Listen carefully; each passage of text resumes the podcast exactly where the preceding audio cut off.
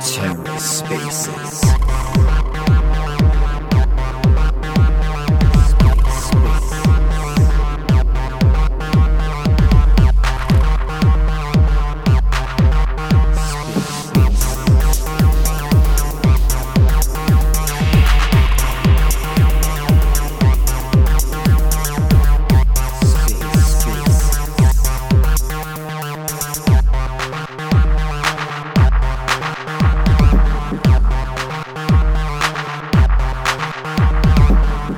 and welcome to the Ether. Today is Wednesday, May 31st, 2023. Today on the Ether, DeFi 101, Lesson 14 on stablecoins, featuring Carter from Shade Protocol. Let's take a listen. Glad you could make it on. This is not the first time we've gotten together to make content, so I'm really looking forward to it. Yeah, me too. I mean, it's lesson 14, which makes me extremely curious about the first 13 lessons. Yeah, so basically, and for people that are just joining or listening on the replay for the first time, I do about one of these a week. My goal is to do 40 for the year. And like Carter pointed out, we're up to number 14. So each episode, we choose a topic. We go really lightly into that concept, whether it be MEV, DAOs. Uh, we've had a whole bunch of different ones, or stable coins like tonight. And then I bring on someone who's working on a project, a protocol related to that concept, and then they become the, the expert, the resident expert to answer some of the more deeper questions. And then at the end, the people that are in the audience, you could feel free to request a mic. We don't talk the entire time, so get your questions ready. And again, if anyone's listening for the first time, my name is Joe. I'm Cosmos DeFi on Twitter. I host NFT theme spaces DeFi theme spaces and even some uh, off topic spaces from time to time, which are always fun. And I have a YouTube channel. So if you're interested in it, my links are in my my link tree in my Twitter profile.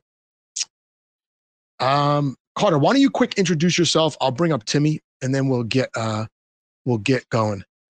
For sure. So Carter Woetzel here. I've been in the crypto space since 2017. So I guess we're on year six at this point.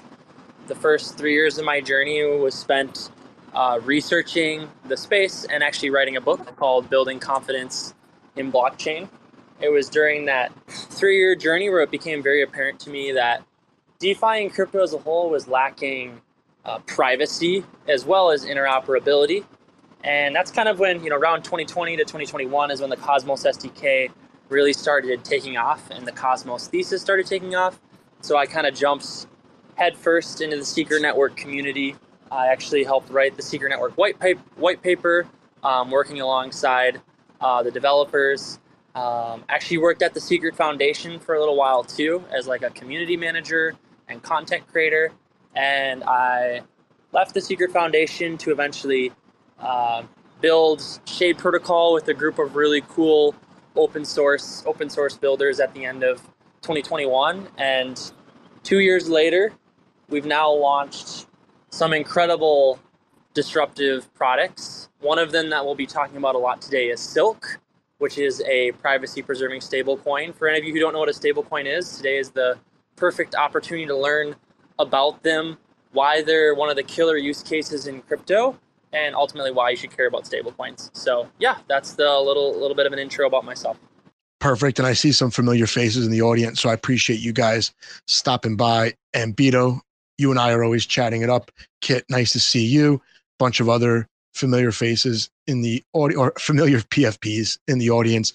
But uh, Timmy, I appreciate you uh, co-hosting. It's always fun when you and I are on the mic together.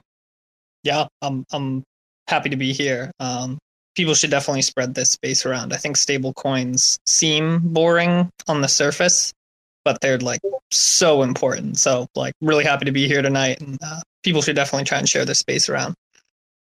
Yeah, I appreciate that. And I think you're right. I think um the the proliferation of stablecoins is part of the reason why we saw such an explosion in DeFi. Most likely, it had to be one of the top two or three factors. I don't want to get too far into that in the very beginning.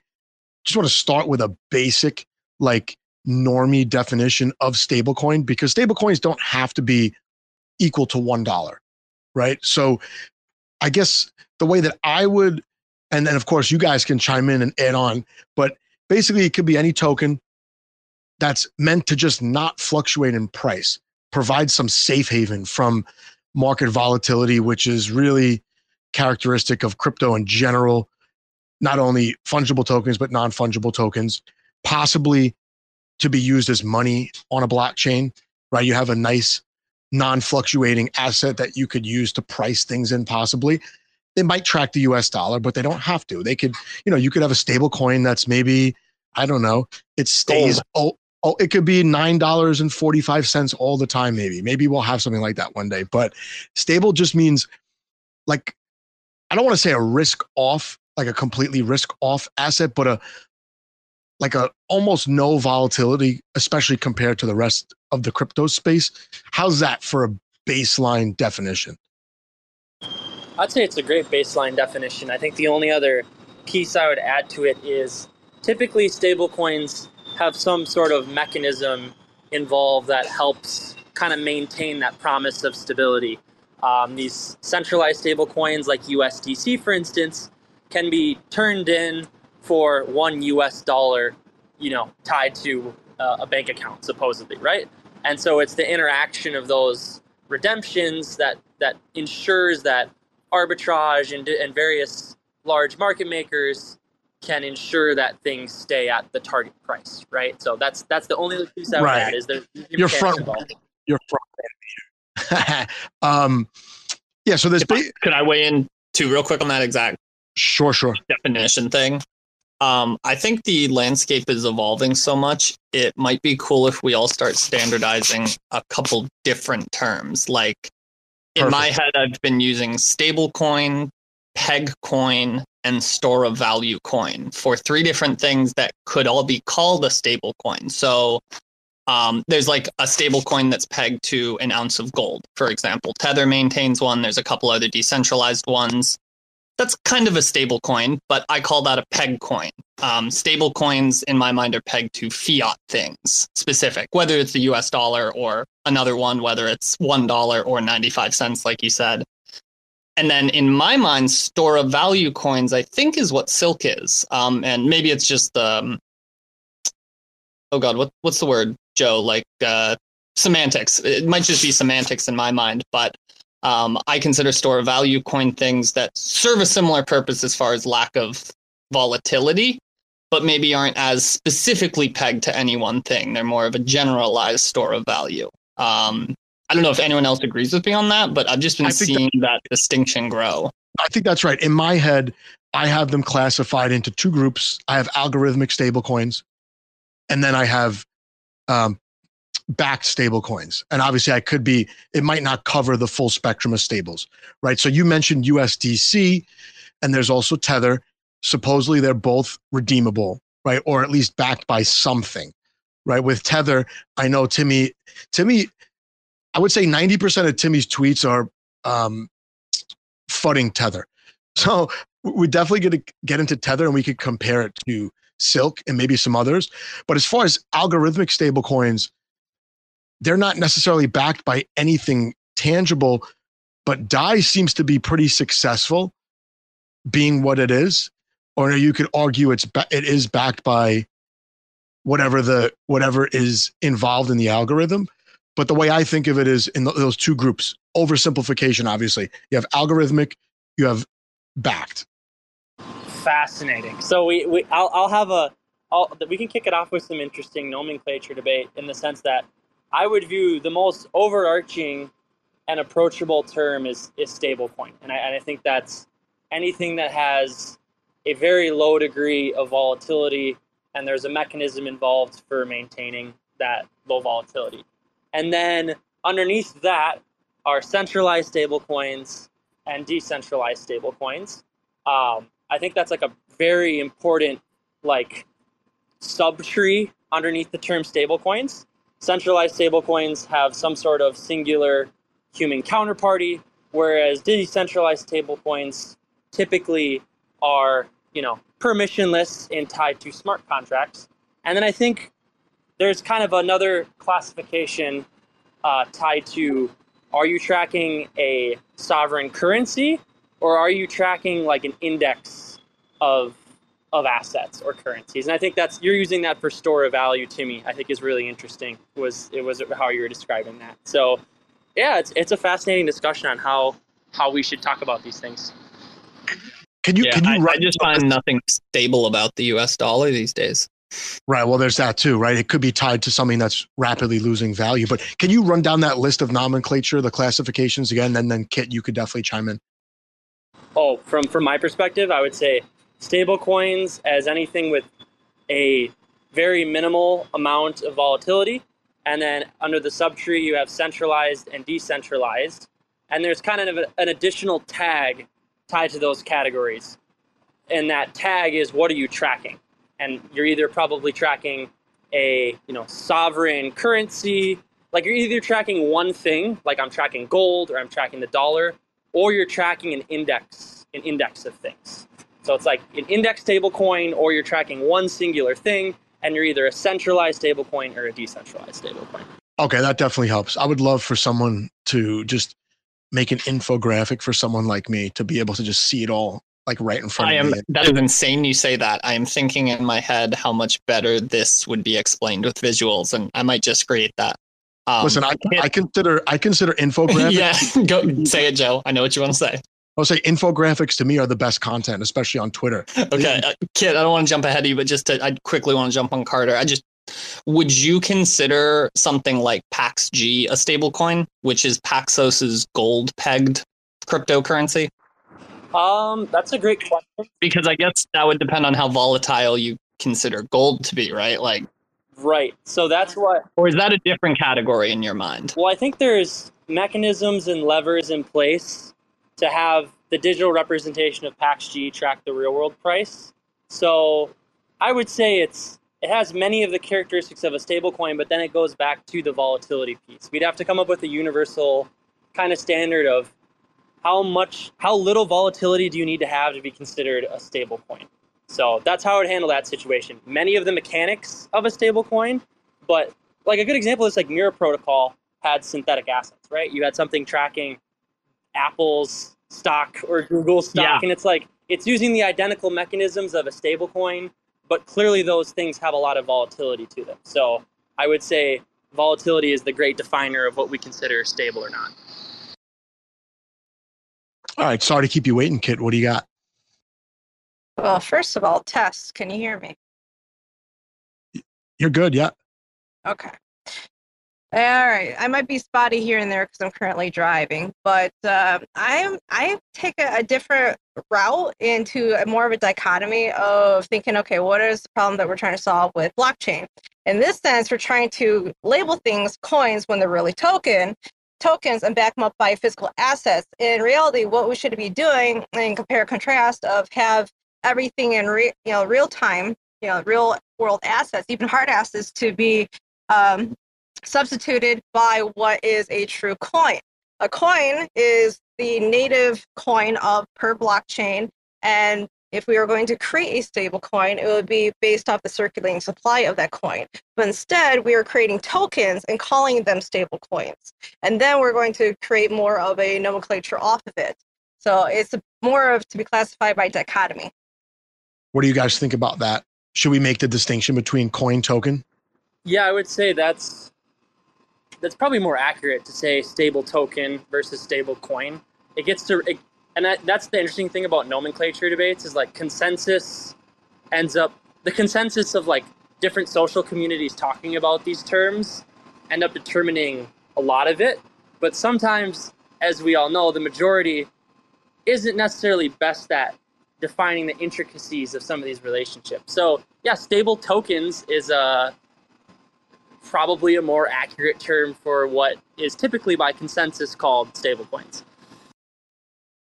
All right, so let let's move into silk, right? Because silk is a lot different than DAI. It's a lot different than UST. It's a lot different than USDC. Would you be able to give us just like the overview of silk, what it's pegged to, and and a little bit about how it works? For sure. So, crypto started off with, you know, Bitcoin, and it has this this store of value narrative, and it's it's very useful as a as a means of transactions. But there started to be some problems that emerged with Bitcoin. The biggest piece was the volatility, right? Like if I'm actually going to use something in commerce, I want to be able to hold on to something that's not fluctuating hundreds and thousands of dollars daily. And there was like this very deep hunger in DeFi to have something that had stability. And so this is where centralized stablecoins like Tether started to enter into the foray, and DeFi really started leveraging uh, these decentralized stablecoins uh, or stable tokens on chain.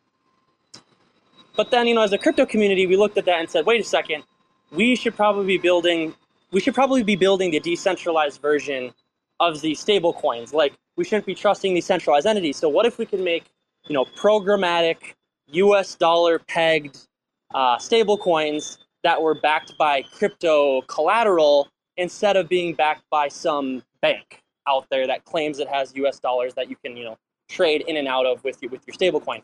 And so this is where DAI and you know the Fraxes of the world uh, began to emerge.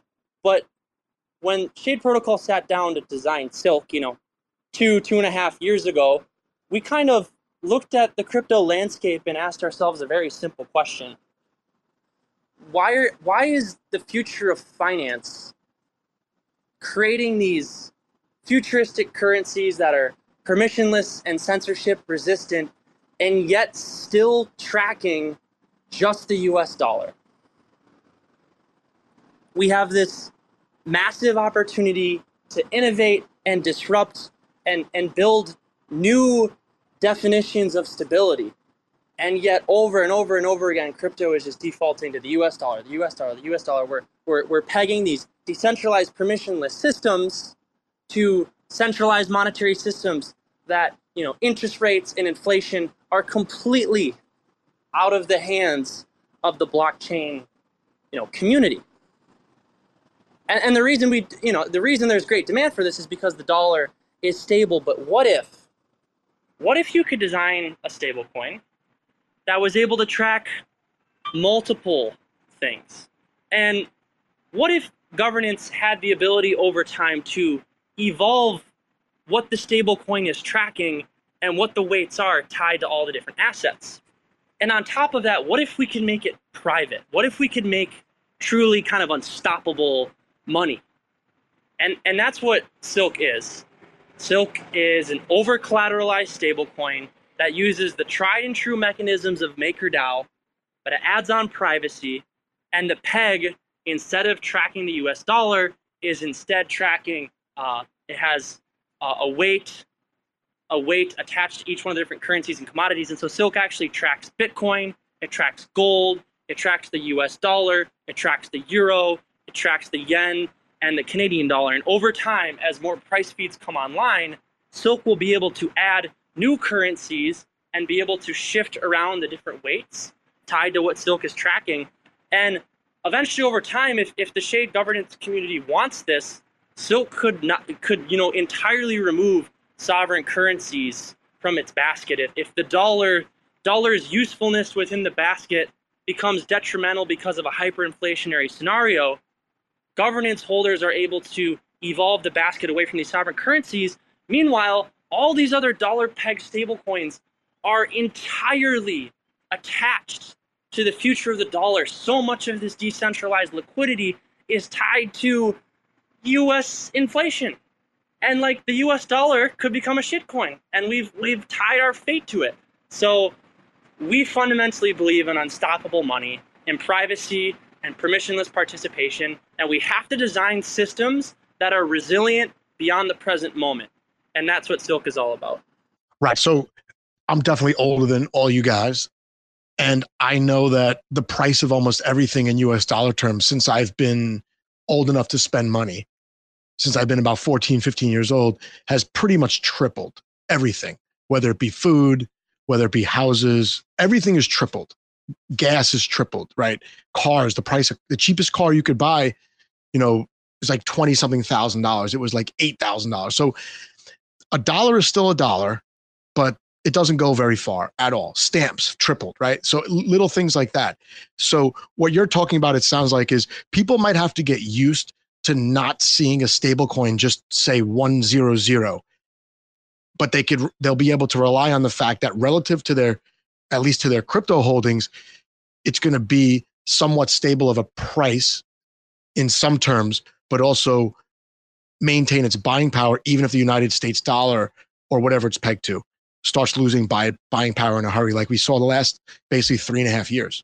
Is that is that about right? Yeah, that's that's super accurate. So silk is, you know, back tested 30 plus years at this point, and so its volatility over time should be plus or minus two cents approximately. So it started when when silk was born a month ago. Its initial peg was a dollar and five cents. That's what all the different weights multiplied by the currency prices and amounts summates to. Um, but now today it's at a dollar and like essentially four cents and eight tenths of a cent. So it's it's very close to where it started. It's off by like two one hundredths of a cent from where it started. And this is very this is very low low volatility. And the idea is that, you know, as the US dollar potentially depreciates in value, you would actually see the value of your silk position in terms of the US dollar increase. So a year from now.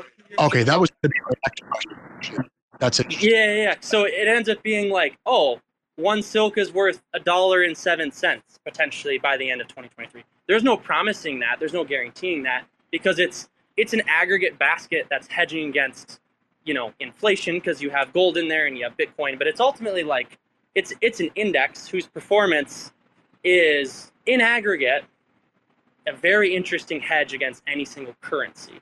So, Timmy, I know that you just don't like Tether, but you could make the argument Tether's been pretty successful, maybe like the most reliable stablecoin, right? But do you think what he's saying is about right that we should we should see maybe a stablecoin like Silk never be the same price as something like Tether that's because I believe Tether's mostly backed by dollars or something, you know, equivalent to dollars. yeah, sure, they're backed. Um, a hundred percent. Yes, no, I am fully in favor of what I call store of value tokens that diversify between fiats, uh, commodities, other cryptocurrencies like Bitcoin, you know, big blue chip ones. Um, yeah, I, yeah, I'd say like the the four main reasons I was super interested in, in joining this call and in the Shade and Silk project in particular is one that I really dislike Tether, and I do think it's possibly a ticking time bomb.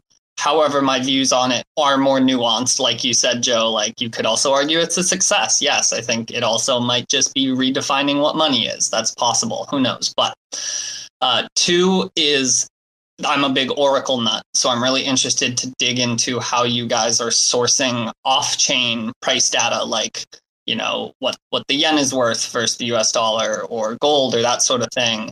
And then four would be that I totally agree. I don't think the U.S. dollar is stable, and that when we take flight in say a bear market to something it's hard to speak in generalizations about this because markets are wild. But I, I don't like the US dollar. So, yeah, that is like a huge reason that I'm excited about your project. I wanted to be here tonight is pegging something to the US dollars. A good first step for crypto in allowing the DeFi market we currently have to have emerged and flourish. But we got to keep keep innovating and pushing for stuff like Silk for well, sure. Carter can definitely comment on the price feeds and how Silk is pulling in the data for all those different assets that are that shouldn't really be too tightly correlated compared to a lot of the others. 100%. Before I speak to the Oracle thing, I'll also say this, uh, Timmy, just in relation to the innovation piece. Two years ago, when we set out to build it and we outlined this, I, I had went to conference after conference where I described it to people, and everyone was like, "Nah, like that's not gonna work. The world, the world isn't ready for that. That's not like people only want dollars. Like you're crazy, you're crazy, you're crazy, you're crazy, right? And like the team had conviction for two years that like there the market p- people want to hold something that's truly resilient, truly decentralized, and it's quirky, it's different, it's weird, but like 10 years from now, will it truly be quirky and weird or will it or in hindsight will it have been obvious that the whole point of crypto was to embrace more unstoppable versions, more stable versions of money than just these sovereign countries can back, right? So it's it's been a story of resilience to get where we are today. And you know, there's only um, like you know 3.3 million silk in the first month, and it's it's early. It's very very early, but I'm exceeded. I'm very excited to see more and more people believe and pick up on the vision of silk and like where they choose to store their value becomes not only a question of security and stability, but also one of, of ethos. And I, think Silk is, is well positioned to really speak to that, that group of people.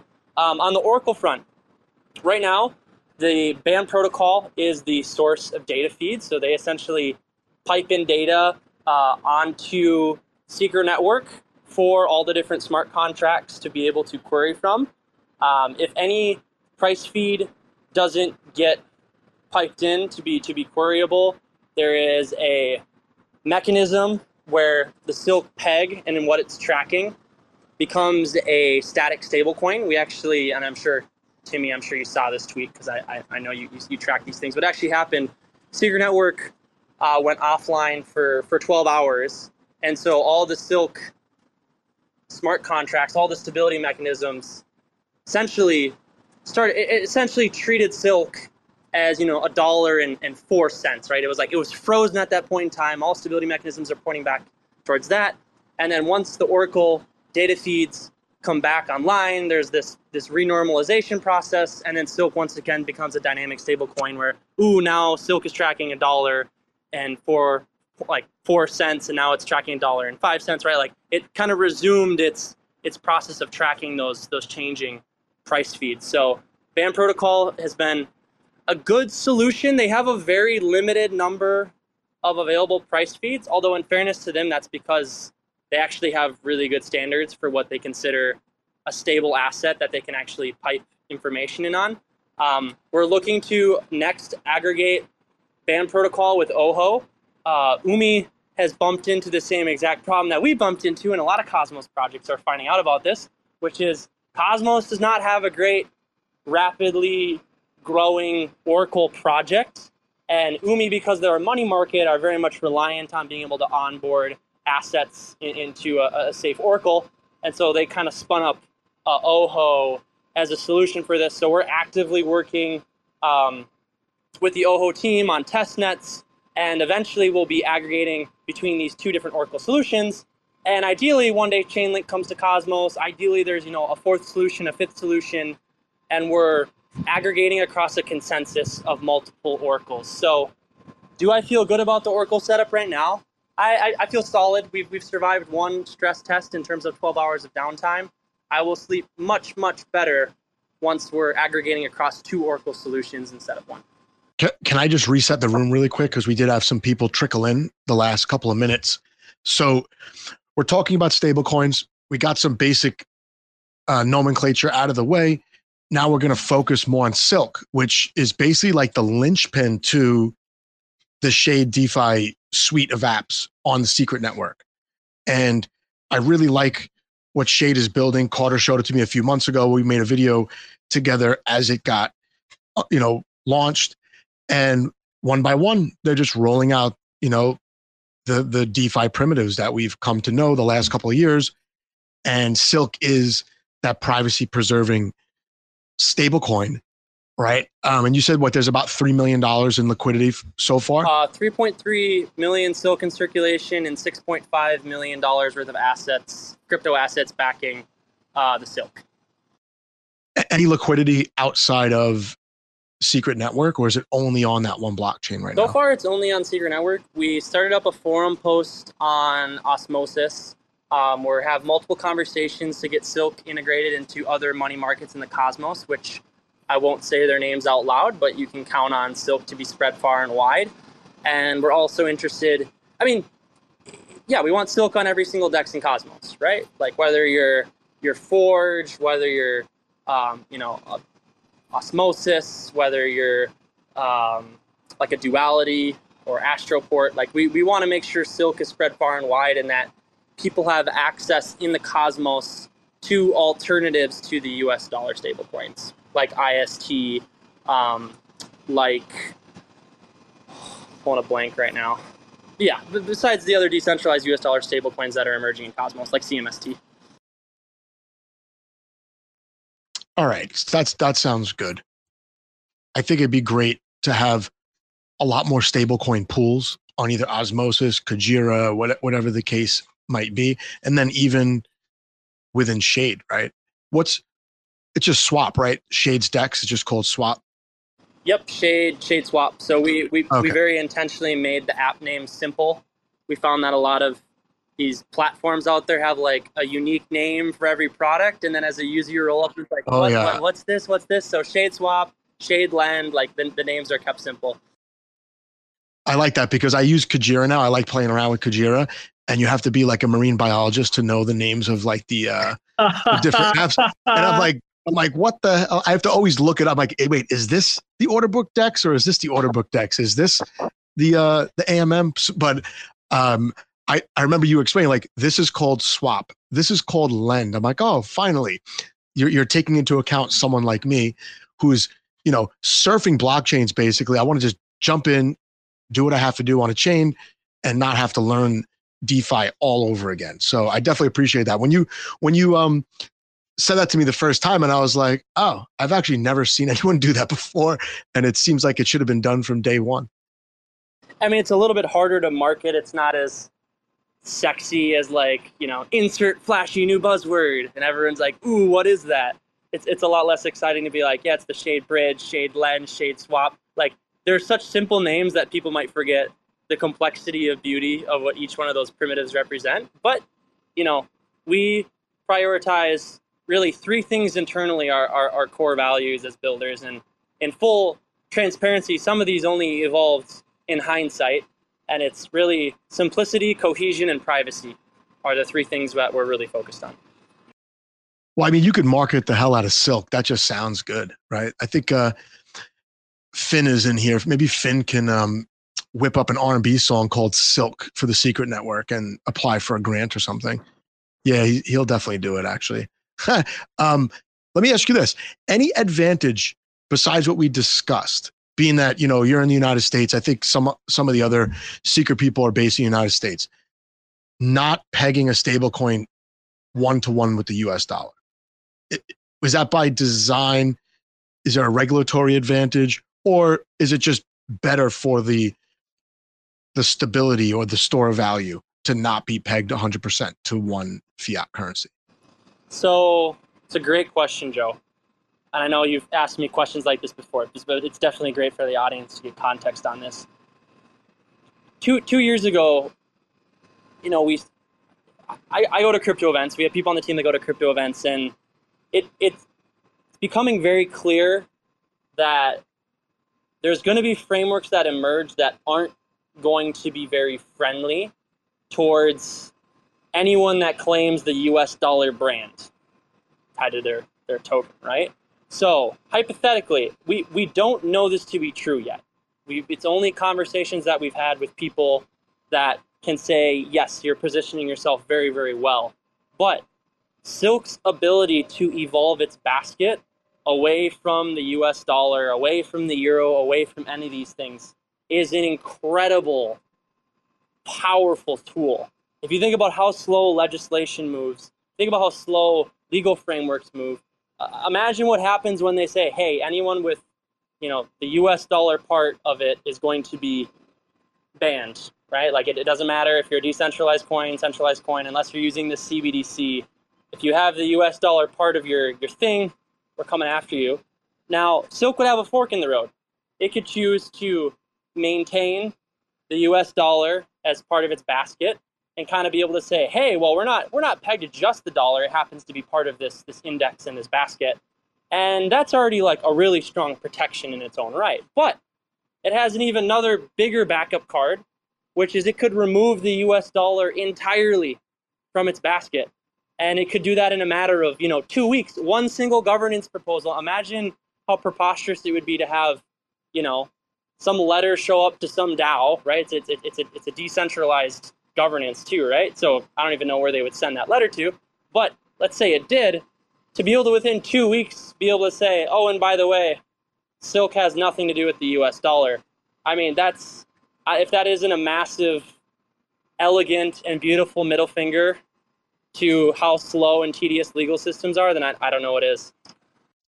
Carter, first off, that is beautiful. Couldn't agree more. I'm wondering how that would actually work, though, assuming that a majority of the current backing for silk that's currently in circulation would be in US dollar denominated things or is that not the plan? Are we planning to keep it a minority? Like like cuz t- cuz taking away that much obviously would remove the backing for silk that's out there.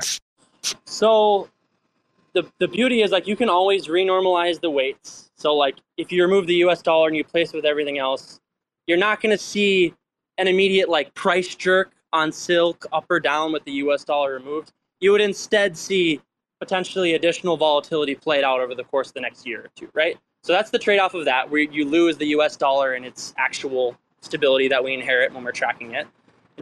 Wait, that's the part I don't understand. What percent of silk is US dollar backed? Uh, 30, roughly 33%. Oh, okay. Okay, see that that's where I was under a misunderstanding. I thought it was more than that. Okay, sorry. Continue. Yeah, yeah, yeah. So that's that's the interesting piece. Is it's you know roughly 33% of what silk is tracking is is the U.S. dollar, but we can nimbly move that out. We can substitute it. We can we can add in additional commodities. We could give a heavier weight towards the yen or the euro or whatever other currency, and it'll be up to governance to really evolve in that direction. And my dream one day is every year that there would be an annual, you know, Shade Protocol one day is like a multi-billion dollar protocol, and the most aggressive grant given out every year is essentially like a silk back tech uh, back test competition where we're constantly pushing like researchers to redefine the basket and to come up with an even more stable system or to have these rollback plans for what if the US dollar gets banned? What if the euro gets banned? What if Bitcoin goes to zero? Like having all those different backup baskets in place in the event of emergency and so when, when a catastrophe happens, boom, Shade governance is on it, and boom, silk stability resumes. And not only does it resume, but it's better positioned than anything else in, in the space to actually be stable. There'll be this massive vacuum, just like how when UST, you know, got destroyed and there was this massive vacuum. Like imagine the vacuum that gets created in DeFi if US denominated decentralized stablecoins get banned, right? Like there'd be a massive vacuum and, and Silk would be position to help to potentially be a safe haven in, in that environment. Timmy, I've only got one more question on my end. And then, of course, you could ask whatever you want, but I definitely would like to give some people in the audience a chance to come up and really ask about anything related to Shade. I think Shade is a really nice suite of DeFi apps. And like I said, Silk is right in the middle of it. My question is regarding the supply. How does the supply expand with Silk? Right? What does that look like? Right now, you said there's only a couple million in liquidity. You would like to 100x that in the next bull market. What happens there? Does it affect the price temporarily? Sure. So Silk, Silk. The, the beauty of stablecoins is as demand increases, there's mechanisms in place for the supply to safely expand to meet it. Um, essentially, let's say Silk is its peg is at a dollar and five cents. That's what everything the basket summates to. And people start buying silk from liquidity pools such that silk is now trading at a dollar and seven or a dollar and eight cents, right? There's then this arbitrage opportunity for someone to come onto Shade Lend, lock up a bunch of Atom or a bunch of Osmo, mint out silk, um, and they're they're minting it out at the target peg rate, right, which would be like a dollar and five cents. But the market is treating it like it's a dollar and seven cents, and so that gap there means an arbor can mint out silk at the dollar and five cent rate, immediately go and sell the silk on a dex, and that drives the peg back to the target peg price. And in the process of them locking up the collateral and minting out the silk, they've just expanded the supply of silk to meet the excess demand. So that is how the supply of silk organically grows. Understood. I'll, I'll just throw in that any process that can be profitable, like what Carter just described, will inevitably be automated and botted too, which sort of ensures that like arbitrage is that's what ensures arbitrage on a lot of stable coins across exchanges. Um, but will also sort of play into what Carter was describing inherently, I think. Got it. Okay. Um, yeah, and if anyone wants to, Mike, please request. And Timmy, what else do you have? I know you have lots of stablecoin questions. yeah, I I happily have a bunch of stuff I'd like to talk about. Sure, that sure. being said, please, anyone who'd like to come up, do do so and cut me off at any point. Kit, that goes for you as well. Um, And I'd just like to say, just the way things have been the last few weeks, weather's getting nicer. Doing these spaces at erratic times. This is the most people we've had physically in the space at one time as well. So this is a definitely a topic that's resonating with a lot of people, and I'm guessing it has to do with almost everyone getting touched up to an extent by UST, right? yeah, I, I would imagine everyone felt everyone in crypto felt that. I, I think we're still feeling it. I, I Yeah. think that I think Absolutely. the US those were people's profits that they set to the side and they got eliminated. So, uh, but yeah, I mean, I'll- some of the like I won't go too far into this, don't worry. But some of the bearish like price action that we're seeing is coming from bearish news from like U.S. government regulators and such. Uh, much of it surrounding crypto being used to fund like terrorism, fentanyl trafficking, this sort of stuff. We all scoff at that. That is what Tether is doing. And I'm not going to get into that tonight, but like this is a very important topic. Getting a stable coin that can fix all of these issues, like transparency in its backing, is pegged to something more reliable than a fiat currency, um, decentralized in nature, et cetera, et cetera. Like it, it's more, I think it's more directly correlated with the markets than even UST. Like just the price action we've been lately seeing, a couple steps removed, but I believe fully that it is because of Tether, a stable coin. Yo, what's up, guys? Uh, I'm sorry to interrupt you. hey, what's up, man? Hey, uh, so we were talking about Tether and all these crimes, but given that uh, Shade and Silk is on Secret Network and the privacy aspect, doesn't you know psychology dictate that more more of these issues would happen on Silk as it grows, right? And then and, and then another question I had was, uh, what what made you guys want to launch on Secret Network? And I'm not saying this as a way to bash Secret Network, but given the recent price action and the way everything has going, it seems like you know um, project hasn't really gained much traction. You guys are really the only thing that's keeping it alive. And when when are when is your plan to really launch the Shade protocol, not just the Silk stablecoin, but uh, on other chains? Gotcha. Could you wait, wait, wait? Let me. Can you can you repeat that first question one more time? I got I got the secret network question. What was the first part? Yes, sorry, I'm at the gym like it's loud as hell here. But um, uh, just just based on the tether, uh, I think Tendermint Timmy uh, mentioned uh, that like all all of these uh, fentanyl stuff that's happening with tether, right? Like doesn't uh, having a private stable coin dictate that you know more more of those issues would arise since it's even more private, right? Less traceable.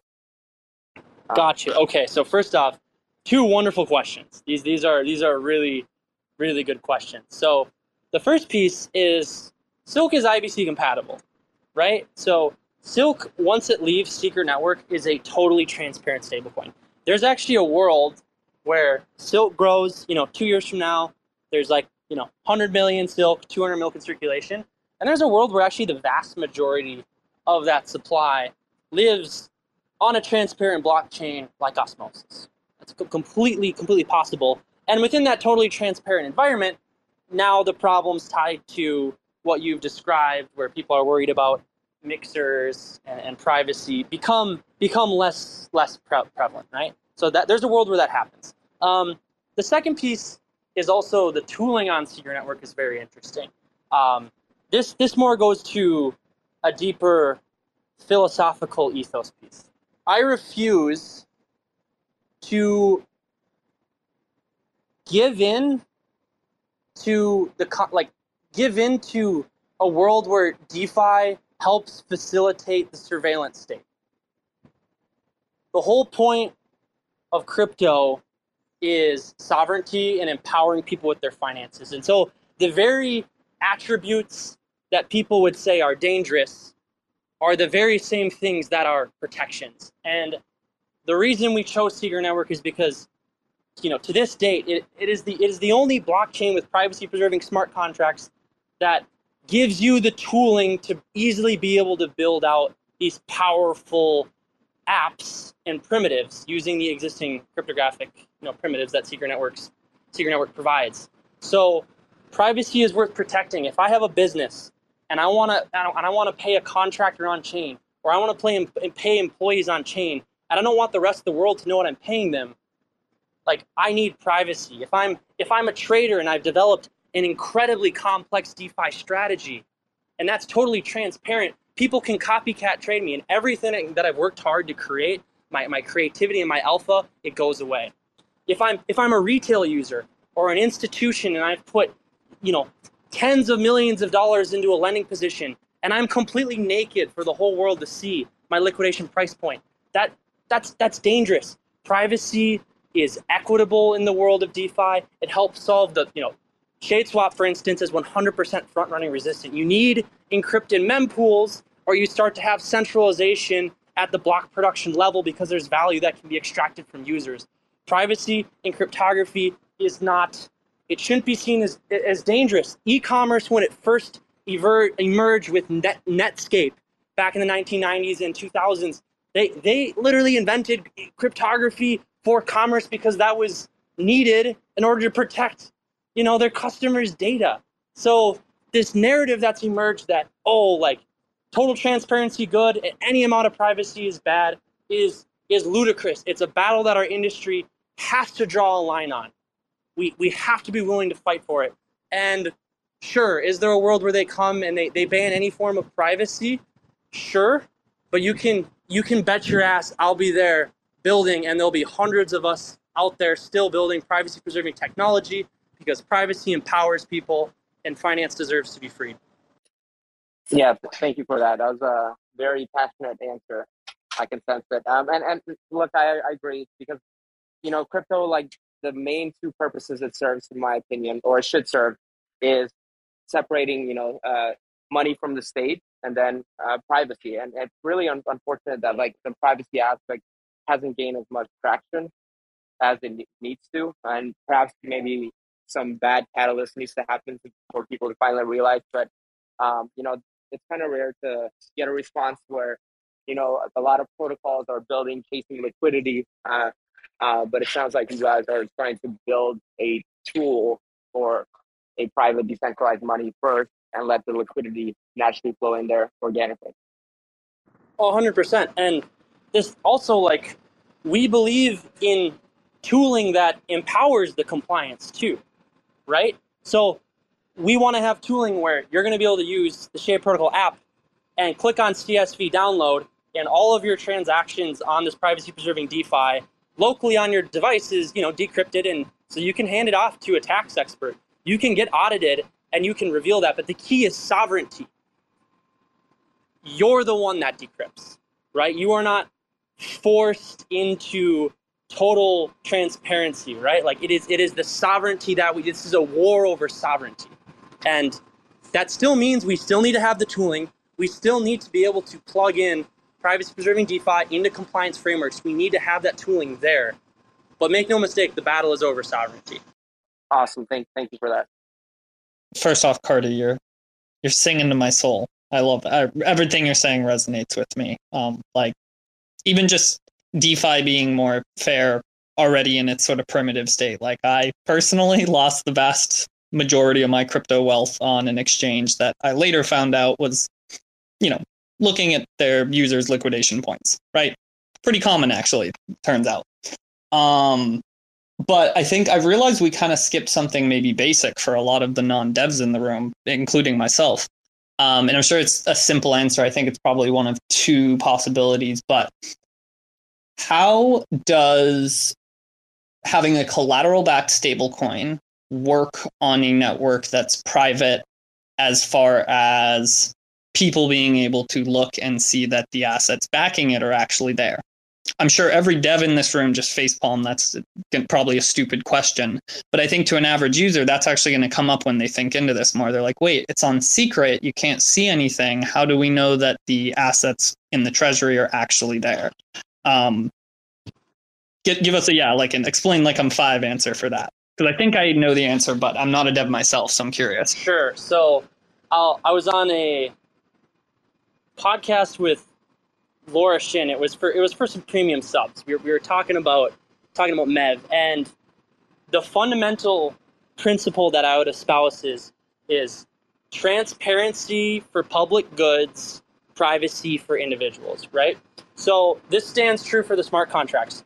There's macro statistics that can be queried so everyone can collectively know oh hey like there's solvency right? This isn't this isn't a black box. There's a couple of key macro statistics that can be queried on the smart contract level so everyone knows it's good to go. But then the individual positions themselves and the individual token interactions with the smart contract all of those pieces of data are kept are kept encrypted. So that's that's the primary goal there. Okay so would correct me if I'm wrong. I think the the dumbed down answer there is secret network allows for selective privacy. Yes. Like I think don't I think not everybody even knows that. Yes. And so you guys are taking advantage of making some stuff public and open and other stuff private. Hundred percent. Hundred percent.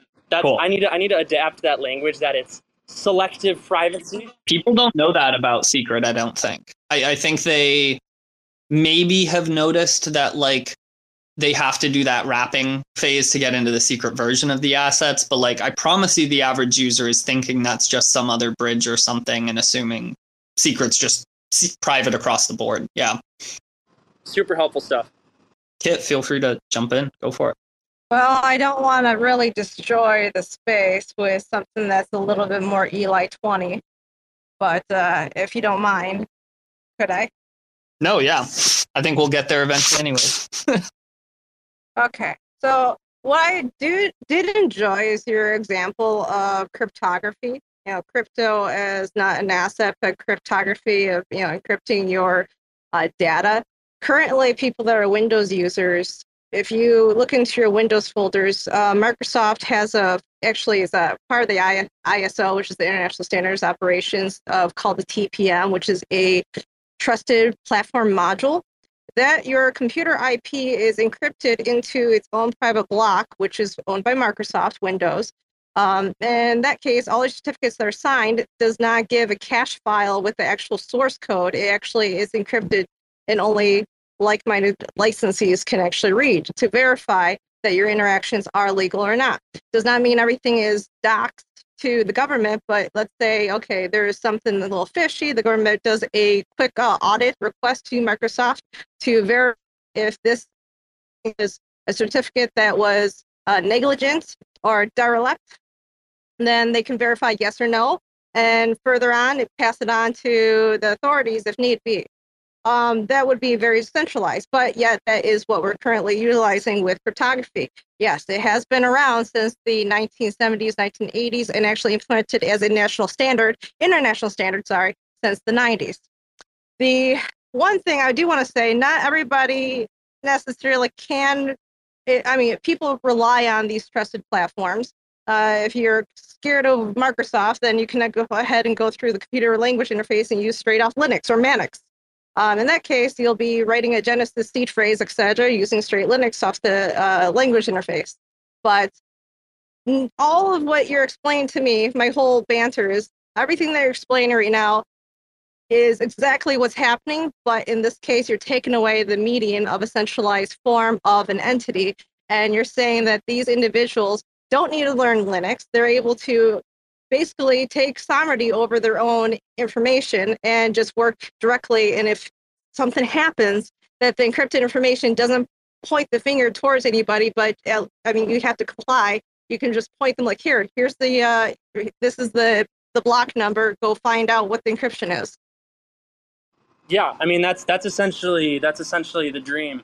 I think you've first off, I'd love to connect with you separately because it sounds like you have a really deep understanding of the history of some of this cryptography. So I'd love to, if you want to chuck me a DM, I'd love to uh, love to connect with you sometime, and I'm definitely going to give you a follow. But yes, I would say what you've described is is something we'd aspire to, which is select the ability to selectively reveal to individual counterparties, but then 99.9% of the rest of the world can't see your data. It's just it's just that one percent you choose to share with, and then eventually you should have really granular control over what you share, right? You should be able to share. You know, I want to I want to reveal my transactions from, you know, May 30th all the way back to January, and I should be able to hand off a viewing key to someone so they can view this data, and maybe that viewing key expires in an hour, right? So like there really is no like this whole world of privacy preserving blockchain and private smart contracts like it's we're so freaking early like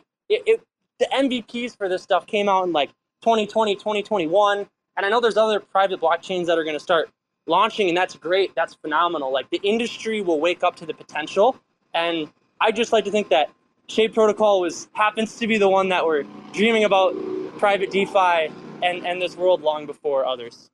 I mean, I'll, I'll, I'll just give you a quick shout out too. I think the really appealing thing about Shade is that you're not relying on the privacy aspect as the main selling point. You're really tackling kind of like at the beginning of this space when I went through like the four main reasons that brought me here. You're tackling a number of issues all in one pretty cohesive manner. And it's like, it, it's very exciting. Yeah. More than more than just privacy. Cause like you said, it, it that's part of it, but it can also be IBC'd elsewhere and just used like a normal store value coin. And like the flexibility there and all that entails is great. And Timmy, that my question for you would be, how do we learn? How, how does how can we better educate people about how holistic what we're trying to build? Because it's it's a problem we've had internally. We've had people on the marketing team, people in the community be like, you know, we're too focused on a DEX or too focused on the stable coin or not focused enough on the privacy. It's like so hard to try to explain to people how much is happening in parallel. That's a yeah, that's a tough one because I think it it probably requires the people on the receiving end of that information to have some level of understanding of each of the problems you're trying to tackle rather than just one or two of them that seem most important to them. But um, I, I, would love to like try and help you guys with that. Uh, i think that's like uh, we should dm um, i've we, we can figure some stuff out whether it's just some more spaces um, can help create some like content and articles for interchain info and some other stuff and just in general brainstorm ways you guys can kind of communicate your i like the word holistic honestly. That's often associated with like holistic medicine but it really also fits here. It's a holistic it's a full stack approach. Maybe we'll say that to keep it more techy awesome. Well we'll de- i'll definitely follow up with you on that. Thanks for that um, kick no problem, Kit. Also, you're a little bit spotty, just so you know, or was that just me? Was she kind of a little connection issues for other? Okay. Little bit, little bit. Yeah. We could hear you, but just FYI, um, in case you're on the move or something, might get worse. I think I want to give Carter um, a chance to maybe top two shade protocol recent developments that people should be aware of. Top three, last couple weeks, couple months, and then we could we could wrap it up soon if nobody's got any more questions. But I think this was a good one. And Timmy, you're right. We should we should follow up another stablecoin or even just a shade protocol all-purpose space. I think that would be awesome. But yeah, Carter, last couple weeks or months, what's most exciting going on with Shade? It's been it's been crazy busy. Um, the weird part about being a builder, especially in a bear market, is it feels like you're never doing enough in, in a way, right? Because there's always like community and people that like you know that they're in a tough spot. We know everyone in Cosmos is in a tough spot. So people look to leadership, they look to the builders, and they look for other people in the community to be like, oh, like we're making genuine progress. Like price might be going down 20%, but like despite that, there's all these amazing things. Um, so I'll walk through a list of some of the integrations we've had. Uh, we've integrated uh, Quicksilver's staking derivative. We've integrated Stride's staking derivative. We've integrated um, Persistence One staking derivative. All three of those on ShadeSwap in the last month. So that was like really really big deal to have all the derivatives in one place. There's not many dexes that are able to do that in like a two two and a half week time span. Um, we also onboarded a bunch of the decentralized stablecoins on the ShadeSwap. Right, we have uh, IST on the stable swap. We have CMST. And we're going to be looking to be adding in. I think this is publicly confirmed. Yeah, this is publicly confirmed. USK is going to be coming to ShadeSwap as well, and Silk will also be appearing on the Kujira platform. So, just on the staking derivative and stablecoin front, all sorts of integrations. I always like to say there's two things that can't be forked: uh, community and integrations. So every time we add on an integration, um, always puts a smile on my face because it's really hard to replicate that. And whenever the community grows, you also it's really difficult to replicate culture like that on the fly. Um, separate from integrations, more on the product front, we uh, we just launched the Ethereum bridge. So Ethereum users through Axelar on the Shade Bridge interface, you can bridge in USDC, USDT, wrapped Bitcoin, wrapped ETH, and there'll be more and more support for additional ERC20s. Uh, this is a really big deal because tomorrow, and I guess we'll leak this on the space, uh, ETH and BTC pools are going to be coming to ShadeSwap tomorrow. And that bridge interface means, you know, an Ethereum user will roll up, they'll connect their Keplr, they'll connect their MetaMask, and they'll be a couple clips, clicks away from interacting with, with Shade DeFi. And we really aspire to make the onboarding experience as seamless as other L2s. Um, where, like, I think Ethereum users should be interacting with Cosmos app chains and not even know that they're on a Cosmos chain. Like that, that's what we should aspire to with the user experience. And so we're very, very focused on the bridging experience. We also launched um, a fee, uh, fee grant uh, feature. This is like the first ever in Cosmos. This specific usage of it, we actually had to get Keplr to push a PR to their wallet because it's such a complex feature. Um, but the the user story is, what if someone bridges in from Cosmos, like Atom or Osmo, and they don't know anything about Secret Network, but they do know what Shade Protocol is. So what we do is, you know, previously, if you bridged in, say, Osmo and you had no secret on Secret Network, you wouldn't be able to interact with Shade DeFi because everything requires Secret Network transactions. And it also gets a little hairier than that because, like, how do you get your Osmo off of Secret Network if you don't have Secret? So as a whole, this, you know, first-time user story is really, really rough. And Osmosis solved this because on the blockchain level, they gave out free transactions, although recently they kind of reverted away from that, right? But Shade Protocol solution is really interesting. What we do is leveraging the fee grant module on Secret Network.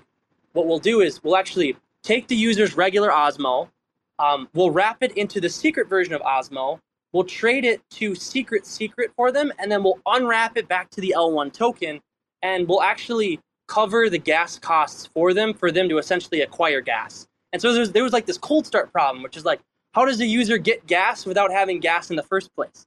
And so now we actually, with a fee grant module, we, we actually are able to cover the cost of fee grant because they're able to swap a very small amount of their L1 token for gas. And users have no idea, you know, the four or five multi-execute transactions fee grant behind all of it. And they shouldn't. All they should need to know is like, oh, I've bridged in, I don't have any gas, no problems, I can get gas, right? Um, and eventually we want to abstract this away where like and this is this is like really dirty to say this out loud, but eventually we're going to move away from the secret terminology. People won't even know that they're um, buying secret. They're just going to be buying transactions. That's actually like the ultimate abstraction. Is like what are, what what what the hell are these L1 gas tokens, right? I, like what, a normal person doesn't know what necessarily what Osmo or SCRT or Juno is. They just want to use a DEX, right? They just want to use a lending product. They don't they don't know what gas is. So that'll that'll be the end state. No, that sounds really good because really the validators care more about the L1 token than the, the casual user who maybe comes from ETH. They don't want to see all these token ticker symbols all over a DEX that they want to use. Maybe they're just going in for one one swap. So I think that's really good. Any any mobile apps coming from Shade? That's the last question I got from a uh, someone in my DMs, Ambito. Yes. So mobile is actively under development. Um, I we were actually going to tease. I have a video on my phone of the mobile app currently. Um, so I think we were going to tweet it out tomorrow, but I think the ETH and BTC pools will probably take the spotlight. But for anyone wondering, mobile support is coming. There's a dev spending 100% of their time on it right now, and it looks beautiful. It looks really, really good. And you're going to be able to swap on it. You're going to be able to, the, you know, the analytics page will be available. Staking will also also be on there. Bridging will be on there. Like all of your favorite Shade Protocol apps are going to be on there. And uh, speaking of which, too, staking one on testnet on Tuesday, so you can look forward to uh, shade staking, the fee share uh, mod- module stuff coming online either this upcoming week or the following week. We'll finally have shade staking live, and we I, I like to, and then the final seventy percent of the airdrop, of course, tied to that too. Cool. You guys have a lot. I think we need to we need to catch up. I plan to do an, a, a shade video. I'm actually going to compare shade and wind, do like a side by side type of comparison, even though they're kind of similar, but not really. When you're re- from from a far away, they kind of are similar in that they are the the DeFi suite for their respective chains. But once you get into the different actual apps, there's a lot of a lot of nuance there. So I'll probably hit you up to make sure I got it right before I um before I go into that. And of course, maybe we could do another space. It could just be something about privacy and compliance, right? Where we could focus on Shade Secret Network. I think that would be really helpful for people to understand. Um, but no, thanks, Timmy, for helping me out as usual. Kit, appreciate you. Curious J, nice to talk to you again. I um I knew stablecoins was going to be a good topic. I think that the bear market really is going to become prolonged because of the just complete disappearance of of money out of the ecosystem because of what happened to UST. I think I think that even though stablecoins added market cap when it was all said and done, when a major stablecoin depegs, and we almost had USDC depeg as well, it's almost like now there's way more risk and way more volatility than there was, right? So the UST depeg, it's not only affecting Anchor Protocol, there were, you know, pools on AMMs that were some of the deepest on those chains like Osmosis and others, where UST just sucked the liquidity dry. People that were putting aside their profits, going for easy APR, had their tokens locked up. They're gone. They can't even buy at these prices. Some people, even though it's a year later. So, stablecoins definitely an interesting, interesting topic. We got some of the nomenclature out of the way in the beginning. I'm going to re-listen to that. Actually, we talked about centralized versus decentralized what it means for stablecoins, exactly what can be tracked, right? The the different positions that are backing Silk and how they can be changed on a dime by governance is really interesting.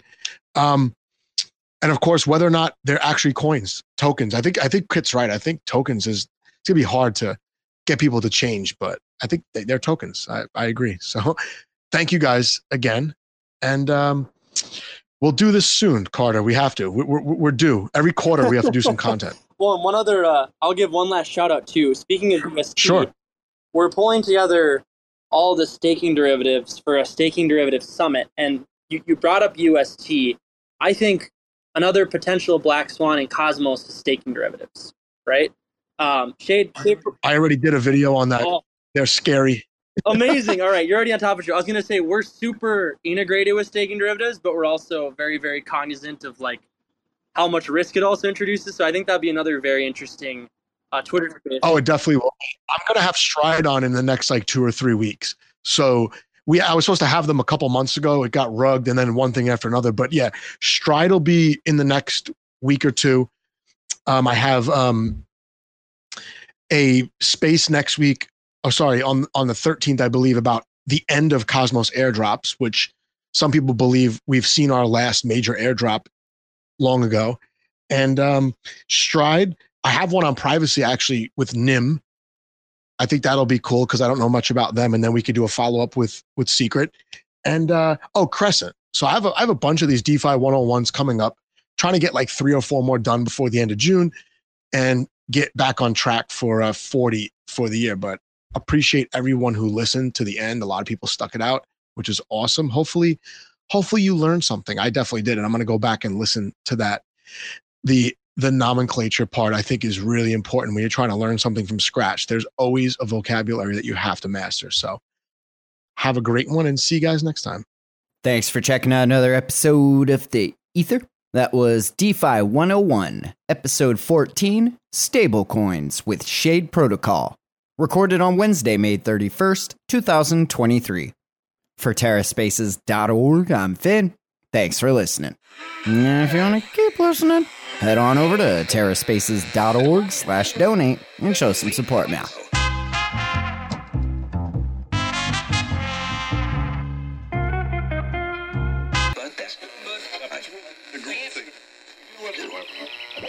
There's this principle in like Taoism. There's this principle in like Taoism where it's just like the more you fight something, the more like the opposite of what you want, like just inevitably it kind of starts to happen. there's this principle in like Tao, Tao, Tao, Tao,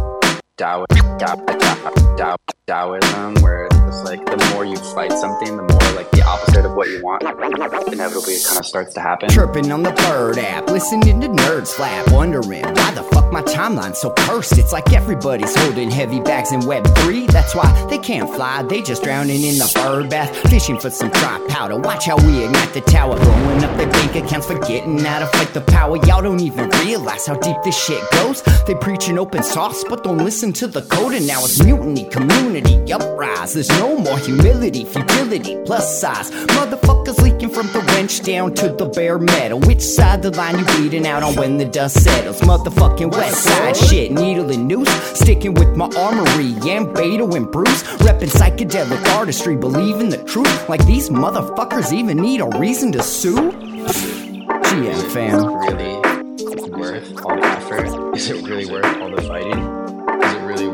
Drama? And the answer, I think, is a clear no. They started using Zoom, now we finna zoom out. Teaching all these plebiscites what this game's really all about. Little baby bitches when they choose to have All you're left with is kibble when you lose all them bits. And that kibble's just sawdust. The shit is all rust. Not a great look, you're what we'd call all nuts. And I, for one, did not see that coming. Cracking open books, yo, that's a lot of money. Meanwhile, over here, rewiring features, more critical thinking, huh? less knee jerk, more evolution, less shitcoin preachers pretending to be teachers. Y'all just predatory leeches. I mean, please, just look at the track record. A bunch of VC rap fucks sucking up the cheddar. The recipe is two steps, rinse and repeat. Now we all in your butts and we bring in receipts. GM fam, have a seat. If you're listening to this, my, my plea to you, you would be like, don't have don't don't have to take a side on it. Just say like, is it really, is it really worth this war of attrition? It might cost us a lot more than what can be gained by like fighting this to the bitter end. And sometimes it's better to just like move on.